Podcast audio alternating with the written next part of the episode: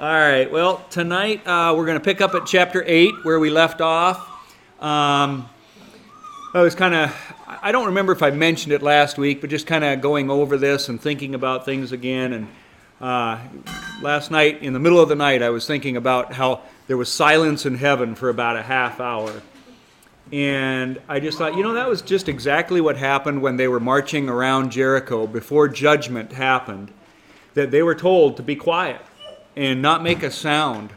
And that whole marching around Jericho is a picture of going and entering into the promised land before they do. And there's, I, I think there's something there in relation to that. And you're going to see, too, then when heaven is open, there's going to be these loud peals of thunder, all these other things. And before the walls came down, they were to shout. And so, I don't know if that's a, a parallel there or what, but uh, tonight we are in chapter 8, verse 7, picking up there, and we kind of saw that the angels were given these trumpets to blow, and we're about to see them blow here now. So, the first one, in verse 7, the first angel sounded, and hail and fire followed, mingled with blood, and they were thrown to the earth, and a third of the trees were burned up, and all the green grass was burned up. I mentioned this last week, but now you're going to really see it this week in great detail. This is pattern patterning exactly the Exodus, the plagues that went on. We see that in Exodus that there was hail and fire that came down and destroyed their crops and that type of thing. And this was judgment on their gods. It was judgment on the people who followed their gods as well. So it's just interesting that in all of these, you're going to see a parallel to the plagues that went on in Egypt, every single one of them. So you can read about that in Exodus chapter 9, verse 16. Um, and the reason was, as the scriptures tell us even in Romans, it says that he did this to show that my power and my name might be proclaimed in all the earth. In essence, that's the exact reason this is happening too. We can look at this as, oh, bad people are being judged. They're getting a spanking finally. But that's it's more than that. This is proclaiming that Yahweh is God and that his name is going to be proclaimed throughout the entire earth. You're going to see an angel soon that is going to go out with the eternal gospel.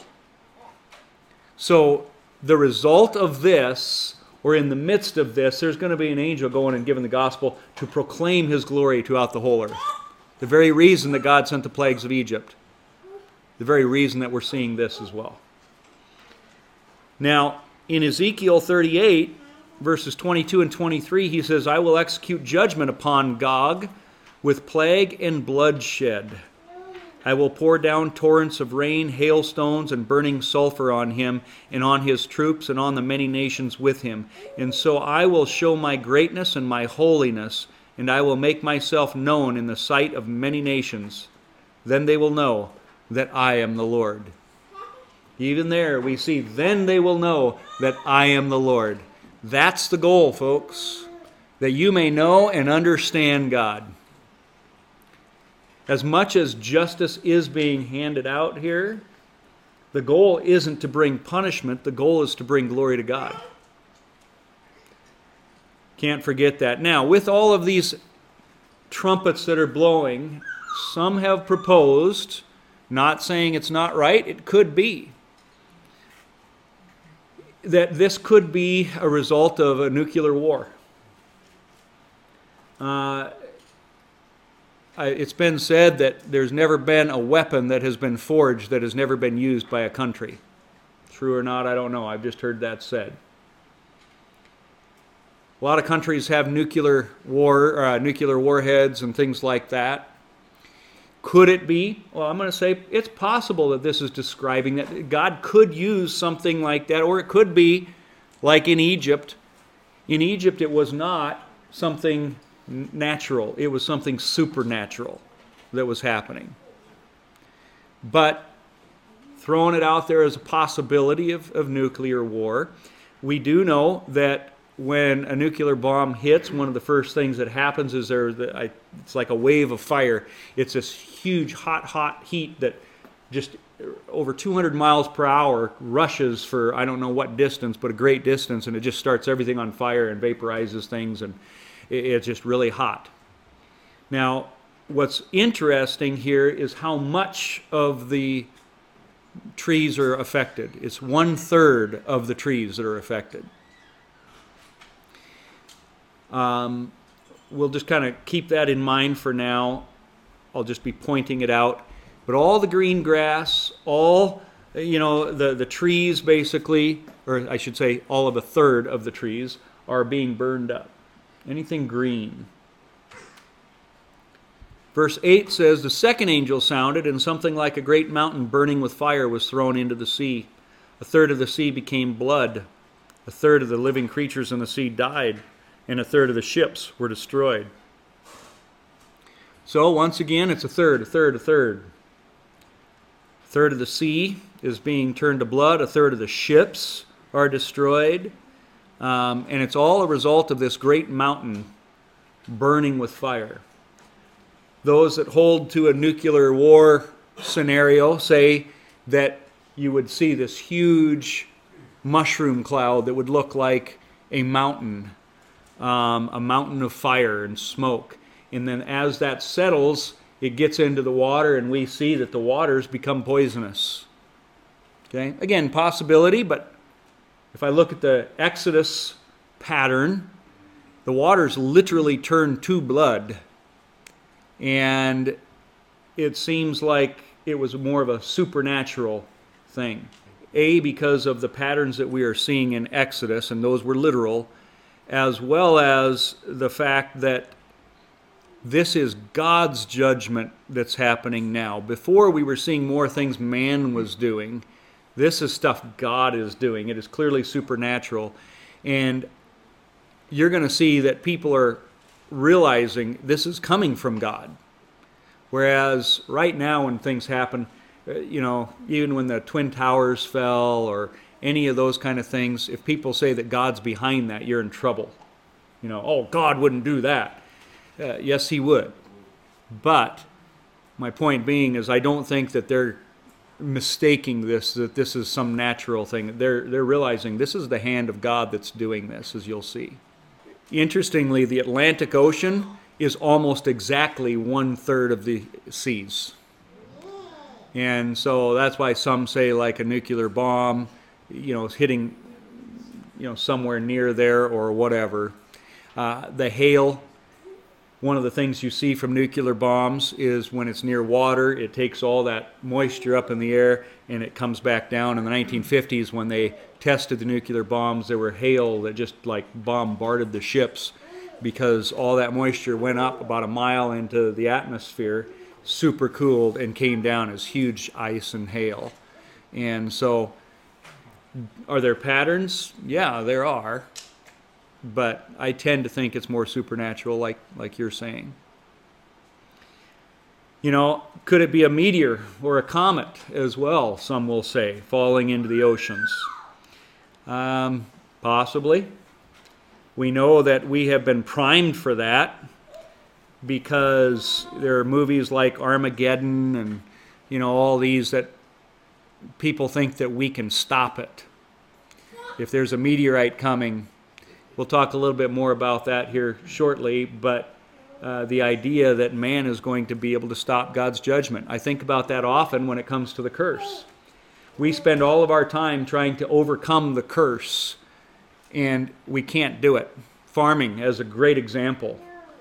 He says, By the sweat of your brow, you're going to work the ground. And we say, We don't want to, so we're going to develop, you know, corn that Roundup won't affect. It'll just kill the weeds. And now we see that Roundup won't kill some of the weeds. And so we're using, we have to continue to find new things to overcome the curse. But God says, no, you're going to have the curse. You're going to deal with the curse. Some believe that these trumpet judgments are identical to the bowl judgments that come after this? I do not think so. There are similarities, but there's a huge difference, and that is this. Here in everyone, we see a third of the sea, a third of the ocean, a third of the rivers, a third of the, the land. When the bowl judgments come, all of it, the entire sea, the entire land, the entire heavens. And so they can't be the same thing. It is, I think, prepping, but it is not identical.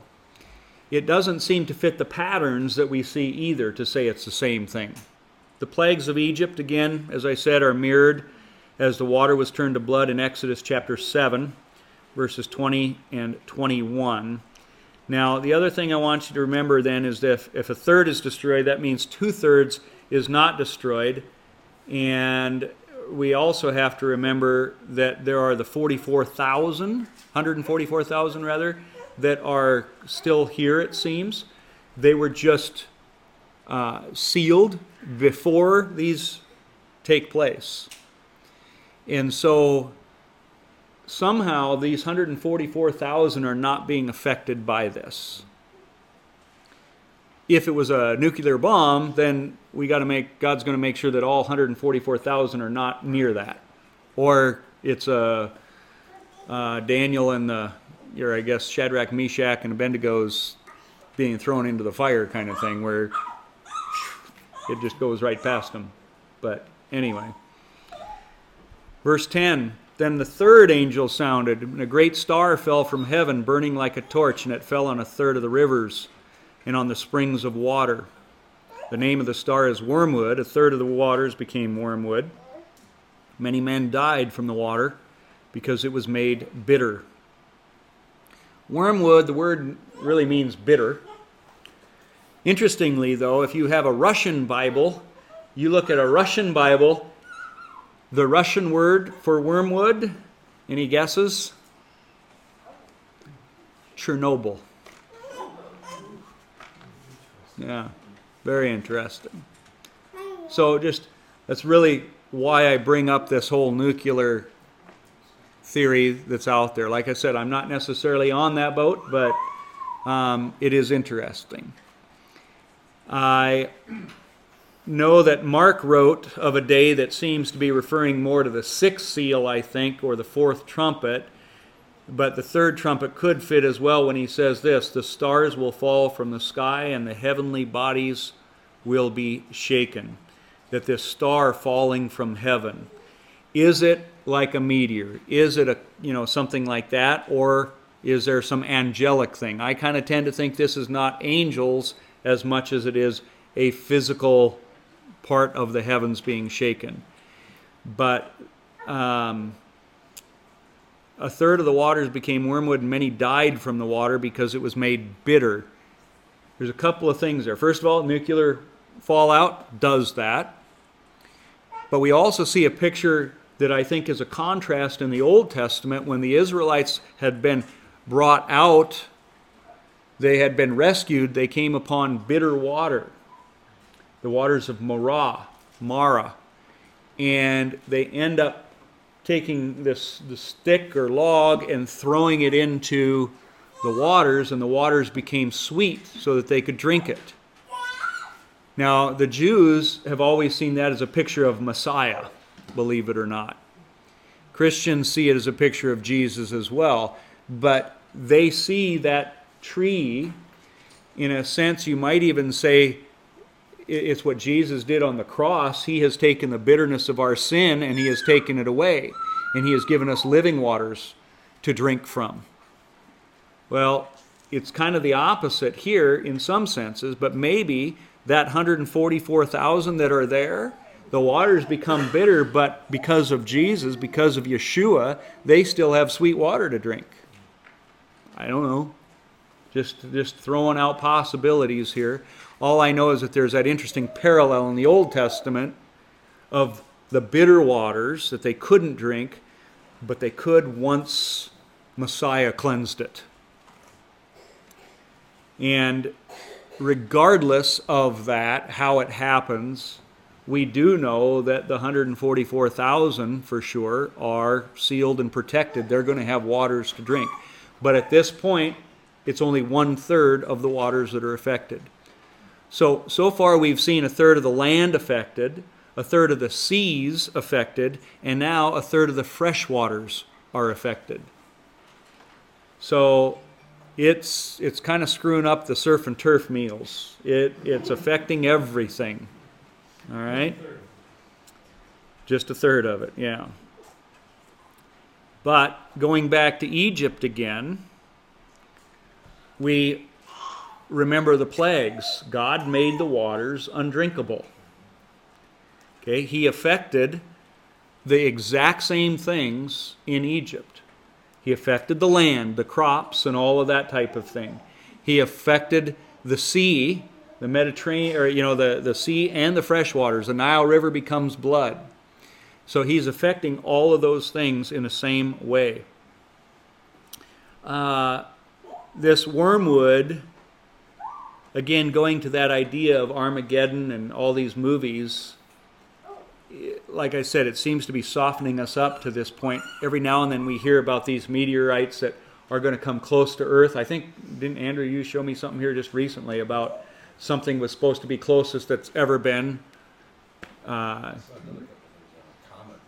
yeah, something, and I don't remember when even. But anyway, these are legitimate like war games for NASA to talk about things like Armageddon to be able to do that. It would not surprise me if something like this does happen and that we think that we can overcome it. Well, God's sending this, and hey, well, we that's all right. We, are man. We, we can we can do this. Okay, uh, not even God can sink this ship, kind of thing, right? Well, that's not the way this is going to turn out. Jeremiah 9:15 here is showing, I think, that this is an act of judgment, just as it was in Egypt, just as I've been saying it is here in, in Revelation. Therefore, this is what the Lord Almighty, the God of Israel, says See, I will make this people eat bitter food and drink poisoned water. You can also see in Gen, uh, Jeremiah chapter 23 as well. Clearly, God uses a pattern in his judgments. You look throughout the Old Testament, he does all the time. Drought is one, famine is one, and we don't see the blood water outside of the Exodus and here, but uh, it is definitely a pattern. Verse 12 Then the fourth angel sounded, and a third of the sun was struck, a third of the moon, and a third of the stars so that a third of them were darkened, and a third of the day did not shine, and likewise the night. So now with the fourth angel, the heavens are affected. So now we've gone beyond surf and turf, and we're up in the heavens. All of creation is being affected here. In Ezekiel 32, it says, When I snuff you out, I will cover the heavens and darken their stars. So notice not when I just bring a little judgment, but he's saying when I snuff you out, this is what's going to happen. I will cover the sun with a cloud, and the moon will not give its light. So when a third of the sun is struck, what does that mean? You know, as a kid, I always assumed, well, does that mean like one third of it is going to be dark? It's almost like an eclipse of the sun. But if we look at this Ezekiel verse, it says, I'm going to cover the sun with a cloud. The moon will not give its light.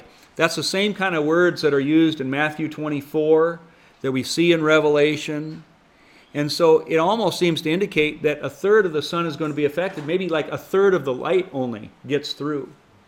When we pattern this to the plagues of the Exodus, what happened? Well, it was absolutely pitch dark in you know the land of Egypt, but in Goshen they had light. That's not just a cloudy day. So I don't know. Again, supernatural, the nuclear side of things, we know that you have nuclear winter, they call it, right? And the the clouds it, it does block the sun it cools everything down all of that type of thing to where it you know, the cloud thing could make sense. It certainly is not an eclipse. First of all, eclipses don't last that long, and an eclipse would not explain why the stars are not seen. So, eclipses are kind of one of those things everybody goes running to to explain all these things in the Bible that are unexplainable. Things like Joshua's long day as well. It's like, no, it, it that's supernatural. Like I said, Egypt, you see a parallel there, even though that there was darkness, complete darkness. It was a third, well, I shouldn't say a third, it was a portion of the land that was dark, while a portion was light. So, in that sense, it was a third of the area, or I keep saying a third, but a portion of the area. Exodus 10:21 says, "Stretch out your hand toward the sky so that darkness will spread over Egypt." Darkness that can be felt. Well, continuing on there in Ezekiel, just to read that again, when I snuff you out, I will cover the heavens and darken their stars. I'll cover the sun with a cloud. The moon will not give its light. All the shining lights in the heavens I will darken over you. I will bring darkness over your land, declares the sovereign Lord. So keep in mind, this is past the Exodus. This is past the sun being darkened. And this seems to be very identical to what we're reading here in Revelation. So if you take those two and let Scripture interpret the Scripture, it does seem to be almost like a covering of it in some way, shape, or form. That he's going to bring darkness over the land.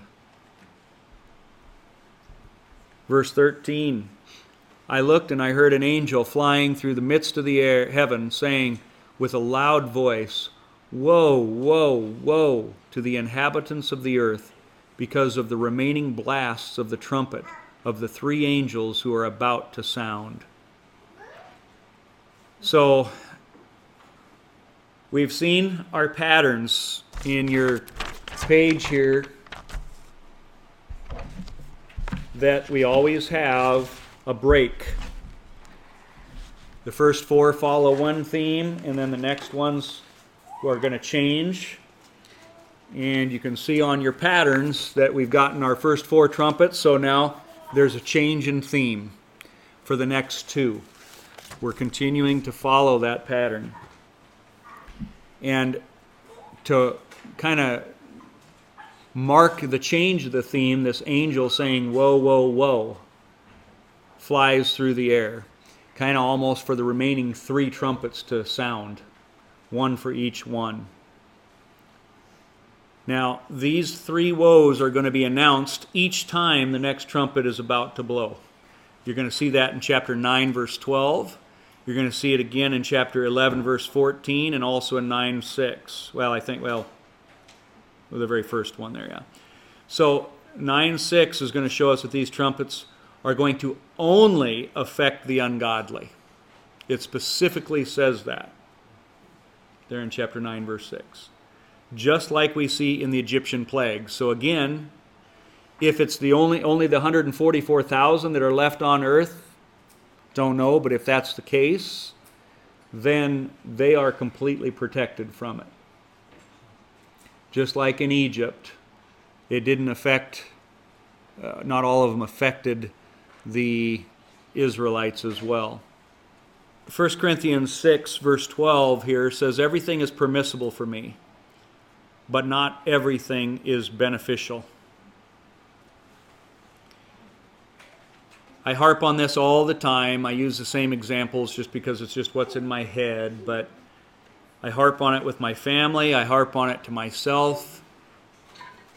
But I think this is a verse that shows us that yes, we can have permission to go live our lives here and have fun. But is there a true benefit to that? There is absolutely no benefit for you kicking back and building your life here. Unless it is for the purpose of helping others, serving others, because in so doing you're helping and serving God. It's like Jesus said, When was I thirsty and you gave me something to drink? When was I hungry and you fed me? Well, when you did it to the least of these, you did it to me, Jesus says. I was thinking this afternoon about Ecclesiastes. That's kind of my life verse beyond Jeremiah 20, verse 9 there. Meaningless, meaningless, utterly meaningless. There's hardly a day goes by that I don't have that thought go through my head. What a waste of time. What a waste of time of things that we do that are of no benefit. Permissible, fine, you're not sinning. But every day we should wake up and say, What am I going to do to serve the Lord today? And at night we should be able to say, How did I serve the Lord today? How did I invest in the kingdom of God today? It's so easy for us to get distracted and just, you know, work for ourselves. Um, and I know there's a fine line there I mean, a mother can clean the house and think, what a waste of time, but yet at the same time, you're serving. If you do it with the right attitude, it can be serving the Lord. If you do it with the wrong attitude, it can be a waste of time. I mean, that's Where pretty much. when you said that right now? What's that? Where were your eyes when you said that right now? I don't know. yeah. But you could also be in ministry and Every every prof- yeah, being in ministry, this I can do the exact same thing. It it all depends on what we are doing and with what attitude or what's in our heart about doing it. Um, yeah, uh, there have been people who have done ministry for only the sake of doing ministry. It becomes a business and it's not doing it really for anything but to keep afloat. And that's not right either. So it doesn't matter whether it's cleaning houses or, or being a pastor, the same rule applies.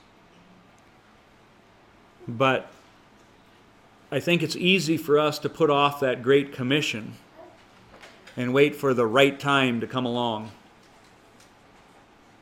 This is telling us, folks, that the right time is now. It is now. That we are supposed to be having a, a fire in our heart to spread the gospel, to warn people of what's coming. Woe, woe, woe to the inhabitants of the earth. Because now is the time where the whole earth is about to hear the gospel. The entire earth.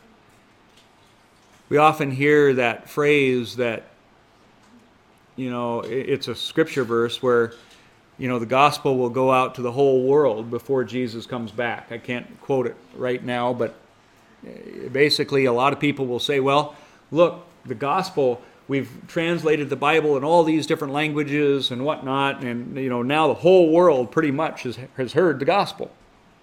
It's one of the signs of the end. While I think that that's true in part, I really don't think it's going to be true until there's an angel coming that's going to fly through the air and give the gospel. And truly, the whole world. I don't care where you are or what denomination or lack of that you grow up in, you will hear the gospel. And I think God is going to make sure that that's fulfilled with one of his angels. We'll talk about that when that comes up here. But what we've seen here, that kind of concludes chapter 8. So just to give you a, uh, a review to try and keep everything in place. In chapter 1, we saw the basic introduction, you know, describing God as the judge there. He's standing among the churches uh, with the uh, stars in his hand, which were the angels of the churches.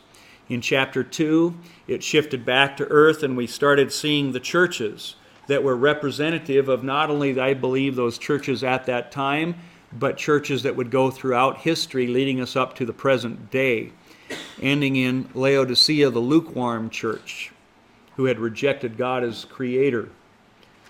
In chapter 3, we continued going through those churches. In chapter 4, it shifted back to heaven. And now we saw that judge that we saw in chapter 1, but now he's coming to take his seat, and we're seeing this whole scroll being handed out, and uh, basically a picture of the heavenly courtroom, the elders around the throne, and so on. In chapter 5, we see Christ with that scroll. He's getting ready to open it. Everybody's weeping, who can open the scroll? And only the Lamb can. And that got us into chapter 6, which showed us the opening of those, those sealed judgments on the scroll. That took us to chapter 7, which was a commercial break between our sixth and the seventh seal. Just as there will be a commercial break between the sixth and the seventh trumpet. There's always a commercial break between them. And so that commercial break was that 144,000 being sealed and saying, Hold off, angels, before you bring all these judgments on the earth until they're sealed. And then chapter 7, or chapter 8, rather, that we just finished, we saw they'd been sealed, so those angels were let go, and now we saw all of these judgments. That's it. Nothing too complicated yet. Sounds pretty orderly to me what I'm going to do before we get into chapter 9 is I'm going to kind of take a little rabbit trail because I want to kind of keep the reality of our timing in, the, in, in front of our eyes at all times here. And that I believe we are very close. I know many generations have said the same thing, and I think it's good, even if I am wrong and we are a hundred years away yet. I think it is very important that you believe that you're going to see it in your lifetime anyway.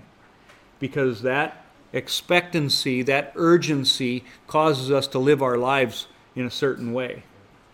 It causes us to not worry so much about building our kingdom here now because it's all going to burn anyway. If you don't have that attitude, it's like, oh, I'm to, man, when I retire, I'm to do this, I'm to do that, I'm to, I, I, I, I. If you have the attitude of it's all to burn and it's to burn soon, it that I seems to go away. And so I think it's healthy to have this attitude. Too often, it has been fear that has keep, uh, keeps us from. Oh, I don't want to. I don't want to think about that. So we sweep it under the rug for a little bit. Now go live my life, so I don't have to be fearful. Well, you don't have to be fearful you, you should be able to live with expectant joy and excitement that the Lord's coming back. So let's look at one of these things here that I've got is one generation. In Psalm 90, verse 10, it says this The days of our lives are 70 years, and if by reason of strength, they're 80 years. Some have used this to define what a generation is 70 to 80 years. Well, Matthew 24, verse 34 said, Assuredly I say to you, this generation, this generation that was going to see what we described in the six seals, will by no means pass away until all these things take place. In other words, there is one generation that all of those sealed judgments are going to take place in. We've kind of discussed that before. Well, if a generation is 70 to 80 years, then some have proposed that in a 70 to 80 year period, we're going to see all six seals take place. Some believe, I would say a majority of the people will say that that time period, that generation began in 1948 when Israel became a nation. Well, 1948 to 2018 brings us to 70 years. So we're at the end of that generation, 70, and if by strength we make 80 years, then that means by 2028, all of those things would have to take place. Don't know. It's just a theory that's out there. But if that is what a generation is, 70 to 80 years, because that's the whole thing, is how long is a generation? Biblically speaking, you have up to about 80 years. The second little caveat there is is that when the generation started was in 1948 or not? But that seems to be a, a pretty big marker for sure. We read in Isaiah 11, verse 11, it says, It shall come to pass that in that day that the Lord shall set his hand again a second time to recover the remnant of his people who are left from Assyria and Egypt, from Pathros, Cush, from Elam, Shinar, Hamath, and the islands of the sea. He will set up a banner for the nations and will assemble the outcasts of Israel and gather together the dispersed of Judah from the four corners of the earth. Most scholars will tell you that what's talked about here in Isaiah 11 was this bringing Israel back to Jerusalem, back to Israel in 1948, May 19th. The first time was when they had been taken captive out to Babylon. Interestingly, how long were they away? 70 years. A generation. It's always made me very sad to see that 70 years in one generation, that's what it took for so many of them to lose their understanding of God in a lot of ways. They say that less than 10% of the Jews actually came back to Israel when they were allowed to go back. When you look in the Bible, we see the lists of the people that come back. It's very small. And those that came back, they, they, you know, it's like good for you. We, you know, you're you're our heroes, but I'm glad you're doing it, not us. Because you have to think about it. In a generation, most of the people who had been taken captive died. And now you have a new generation that grew up, and the only thing they knew was Babylon. That was their life. The only thing they had beyond that was stories, promises, Are you guys in Babylon? All we know, all we know is this life outside of the stories, the promises of Scripture.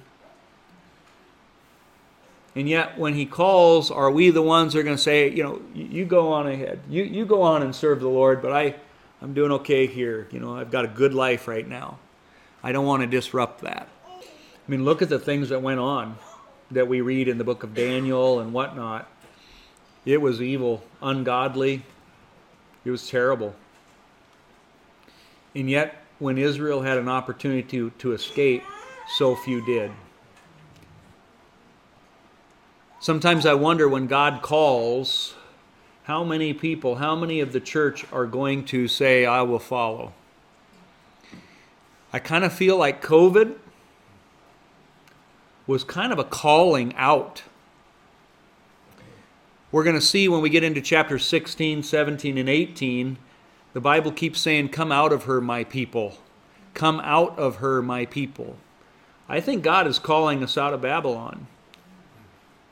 And just like what we saw in the first time, only about 10% are saying, Yes, I'll follow. And the other 90% are, I'm comfortable. This is all I know. I don't want to change it. But he says that the Lord is going to set his hand again a second time to call people out. I think we need to be prepared to be watching for that call if it hasn't already happened. What's he going to do a second time? Recover the remnant from all these places. Now it's interesting that he's going to set up a banner for the nations the second time. What is this banner? Remember, I told you months ago, probably, I said, do a, a concordance search for banner and look at how many times we see that God is going to raise a banner. He's going to raise a banner. And what you're going to see is that banner is raised and it's to call people to Israel, to Zion. It seems to be what we maybe I the best I can make sense is at the end of the seals there that that banner had been raised, and there's this group of people, multitudes of every nation, language, tribe, that goes to Jerusalem, and they're going to have a chuppah to protect them. So it says, He will set up a banner for the nations, He will assemble assembling means a gathering somewhere. I think that's Mount Zion, Jerusalem. Notice the outcasts of Israel. Who's that? Well, those are the lost tribes of Israel that we've talked about. That might be you. And gather together the dispersed of Judah. That's the, the, the southern kingdoms from the four corners of the earth. So, there is a promise that God is going to do that. Now, I don't know what that, that looks like, but I think you need to be prepared that maybe someday you're going to up and leave your home, your job, maybe even some family. Because they're not followers of Yeshua. And it's time to move. Now, I believe that it will be clear when that day is, but at the same time, I want you to think about how deep do our roots go. Our roots should never go very deep here on this earth. Well, May 19th, 1948 is when this nation of Israel was born. That indeed was a huge prophetic fulfillment. It had been really 2,000 years almost since they had been back in their home. This wasn't a 70 year dispersion. It, this was a big deal. And many in the world today don't even keep an eye on what's going on in Israel. I've said it before, but that is the thermostat of the world right there. What goes on in Israel sets the temperature for the rest of the world. Always has, always will. Isaiah 66, speaking of end times, clearly it says this Before she was in labor, and this is going to be Israel, she gave birth. Before her pain came, she delivered a male child. Sound familiar? If not, it's going to later. Revelation chapter 12. You're going to see this woman who gives birth to a child. It's, it's Revelation 12. This woman is Israel here. That is one more reason why, when we read Revelation 12, I think that it's safe to say that that woman is not just Mary, it's Israel. She delivered a male child who has heard, who has heard such a thing? Who has seen such things? Shall the earth be made to give birth in one day? Or shall a nation be born at once? We're seeing that this child is a nation. And he's saying, Who's ever heard of such a thing? For as soon as Zion was in labor, she gave birth to her children. Zion, that's Jerusalem. Revelation 12 4 is up here. The dragon stood before the woman who was ready to give birth to devour her child as soon as it was born. She bore a male child who was to rule all nations with a rod of iron. Her child was caught up to God and his throne. And then you're going to see that the devil is going to go after the rest of her offspring, those who follow Jesus ultimately. But notice, before her pain came, she delivered a male child. Before the trials and tribulations came, she's going to give birth to this child. So before troubles come, Israel perhaps could become a nation. See where that's going? Possibly. I've shown you this before, but I do find it just symbolically very interesting when Trump was in office that they minted a coin of him in Israel and you can see Trump there and the guy right behind him. Guess who that is? Cyrus. Why? Because Cyrus was the one who gave the, the command decree to go and rebuild the temple. Trump gave the command to bring the embassy back to Jerusalem. And so in Israel, they love Trump. enough to put him up there with Cyrus. And it's called the temple coin here. It was uh, minted in 2018, kind of in memory of 70 years of being back in their country. So, if that's the case, and if there is one generation that all these things are going to take place in, and it would begin with these promises of Isaiah 11 and, and giving birth, bringing back this nation, then we could be in the last eight years, well, six years. I don't know. I, I can't say, but it, it's just one of these things that it's good to be aware of. Matthew 24 said this in verse 42 Watch therefore.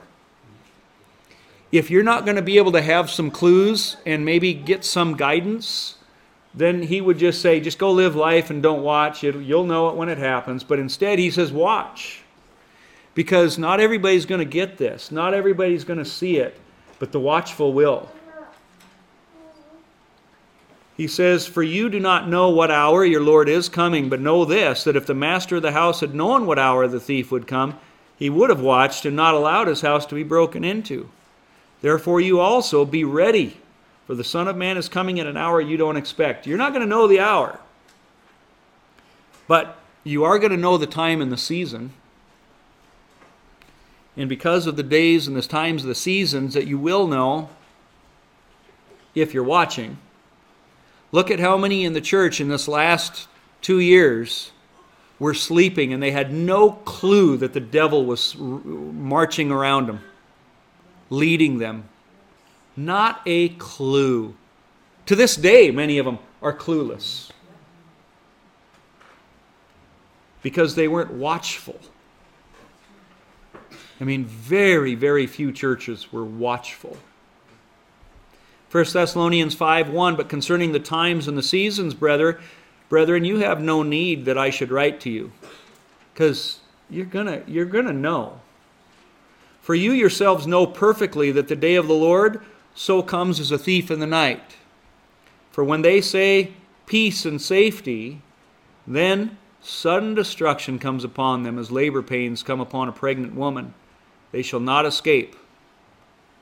And I've said this many times, so many people saying, oh, see, he's coming like a thief, so you're, you're never going to know, so don't watch. And I say, well, you're not must not be a Christian then. It's like, what? Well, yeah, because you're the Christians, they're going to know. It says, but you, brethren, are not in darkness, so that this day should surprise you. You're not to be sleeping. Hosea 5:14 for I will be like a lion to Ephraim, and like a young lion to the house of Judah. I, even I, will tear them and go away. I will take them away, and no one shall rescue. I will return again to my place till they acknowledge their offense. Then they will seek my face, and in their affliction they will earnestly seek me. Come and let us return to the Lord. For he has torn us, but he will heal us. He has stricken us, but he will bind us up. When? After two days, he will revive us. On the third day, he will raise us up that we may live in his presence or in his sight. I know I've kind of explained this to some already, but just to remind you of this again.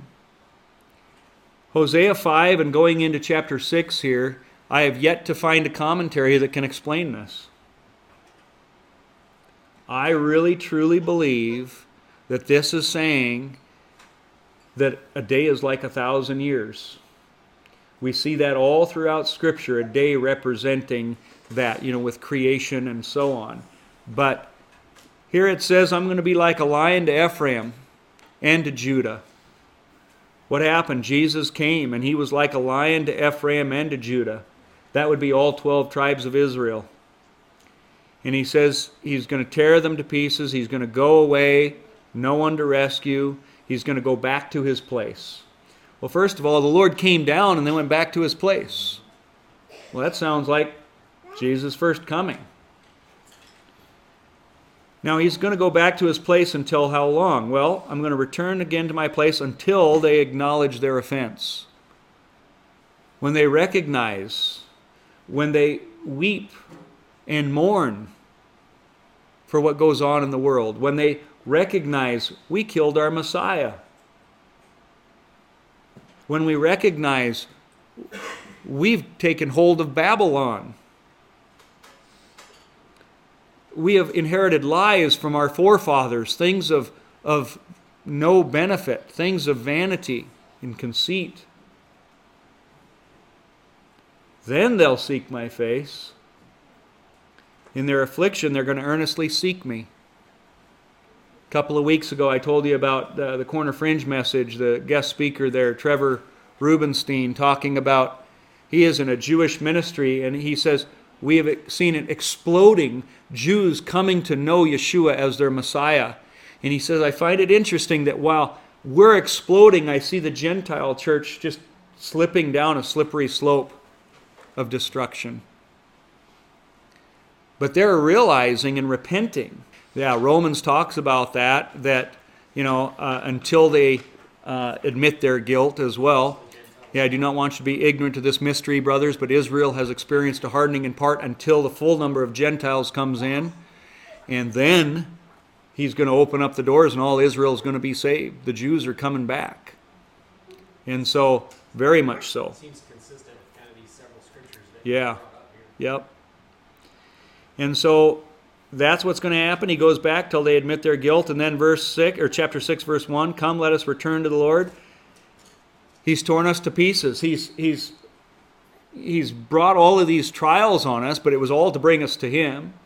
He'll heal us. He's going to bind us up. Well, when is all this to take place? As I said, after two days. Well, it's been about 2,000 years since Christ went back. It's not after two days from when he was born, but two days after he goes back to his place. Well, when did he go back to his place?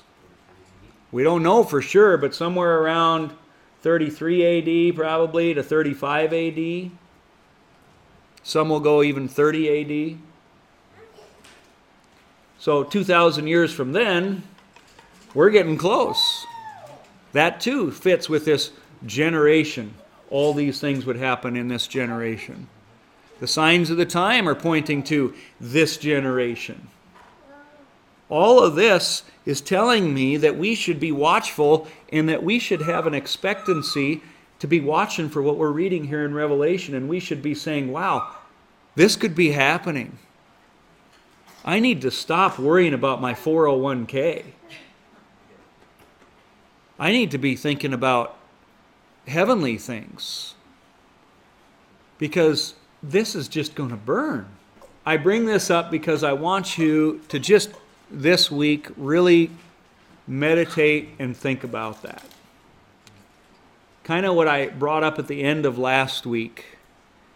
God has given you a life here, and I really think that, as I closed last week, that He's given you this life as a blessing for you to be prepared for what's to come, to invest in your eternal life, to invest in the kingdom of God now. And I'm going to say this again this week, more so just to make sure that you understand me clearly. Last week I said because it is about us. How we are always, oh, it's about God. Everything's about God. God be the glory. God, God, God, God, God. And I agree with that 100%. But don't forget that what brings glory to God is you. And it is you being blessed that brings him glory. Me as a father, just having my kids doesn't bring me any glory. Okay? It can be all about me. In my household, it better all be about me. I'm the head of the house, right? I mean, I'm just going to kind of use this as an example.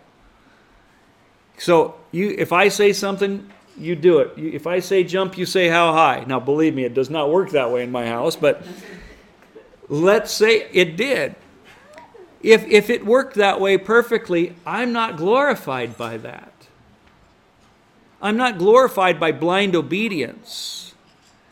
What glorifies me is to see my children walking with the Lord. And that is what makes me proud.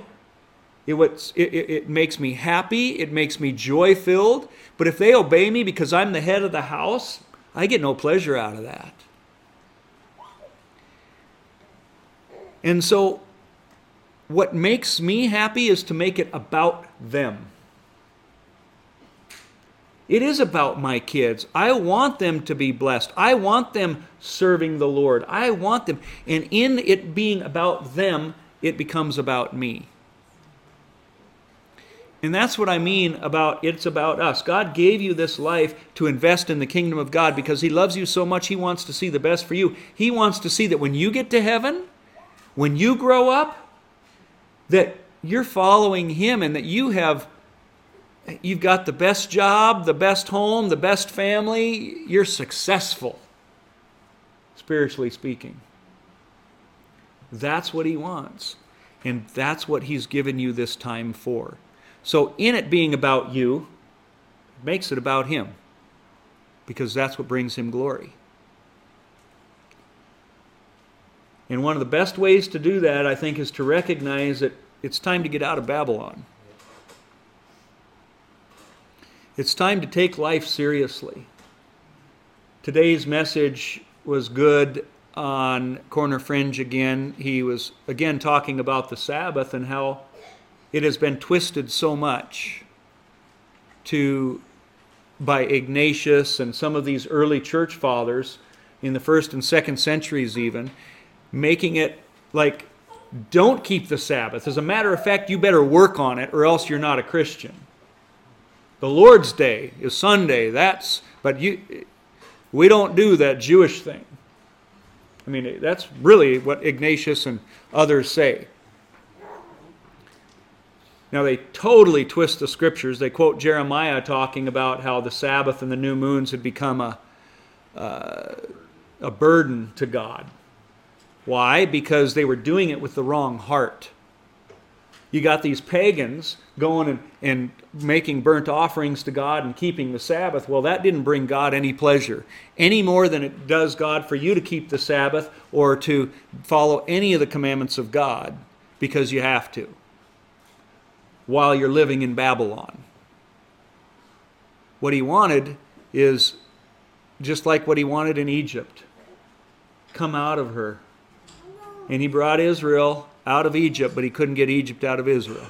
I think in one thing it means this that we start following God's word and taking it seriously, and we stop believing this lie that that it's about the American dream, that we stop making Christianity a, a bunch of pagan rituals that just make us feel good because we f- can check that off. Yeah, I went to church on Christmas. I did my Easter thing. I went to church on Sunday. Um, whatever. How about let's look at what Scripture says and let's start taking the commandments of God seriously and saying, I'm not following the culture and the world anymore. I am following the culture of God and His Word and making that what we follow. There is Babylon in all of us. And everybody is going to have a little bit and maybe different amounts of. But Babylon's still in me. There's still a love of the world in me. There's a desire of rest in me. There's, uh, you know, Sabbath days that I have a desire to, to go do things, you know, uh, rather than honor the Sabbath and keep it holy. I know that there are blessings. We were just talking with my family yesterday about those things, the blessings of obedience. I have zero doubt that God has blessed my life in so many ways because of a desire to be obedient. I have failed miserably in every area, but my desire and my continued efforts are honored by Him. And we were talking about even my brother that I've had to kind of excommunicate. Um, there was a blessing in that, and I know that. And this all came about because of reading, you know, let the dead bury their own dead. He said, you know, can, hey, I'll follow you. And Jesus said, no, let the dead bury their own dead. I mean, can you imagine telling somebody that today? And I said, but that's exactly what Scripture tells us to do. We have to even walk away from family members sometimes. Because if the dead eh, we have no part with them anymore. And it's sad, it's hard, but again, we can follow. It's just like the world kept telling me constantly. No, you got to keep the communication lines open with your brother. Hey, I'd, I'd done the biblical steps already. No, yeah, culture, psychology, that's what they were telling me, but God's word was saying something different. I had to come out of her and I had to follow God's word, and that's what I did. So, success there, I could give you 20 failures where I've failed, but every little bit is every step you take, God will honor those things. I mean, look at what he did with Daniel, Mishael, Azariah, you know, the Shadrach, Meshach, Abednego. They, those little steps of obedience make a difference. I was looking today some wall builder stuff as well, and some of the stories of just the obedience that some of our our early forefathers of our country. Pretty remarkable, truly remarkable. And uh, anyway, with that, I think we'll close. I'm going to leave that challenge. That's a challenge that only you guys can can uh, answer what it is.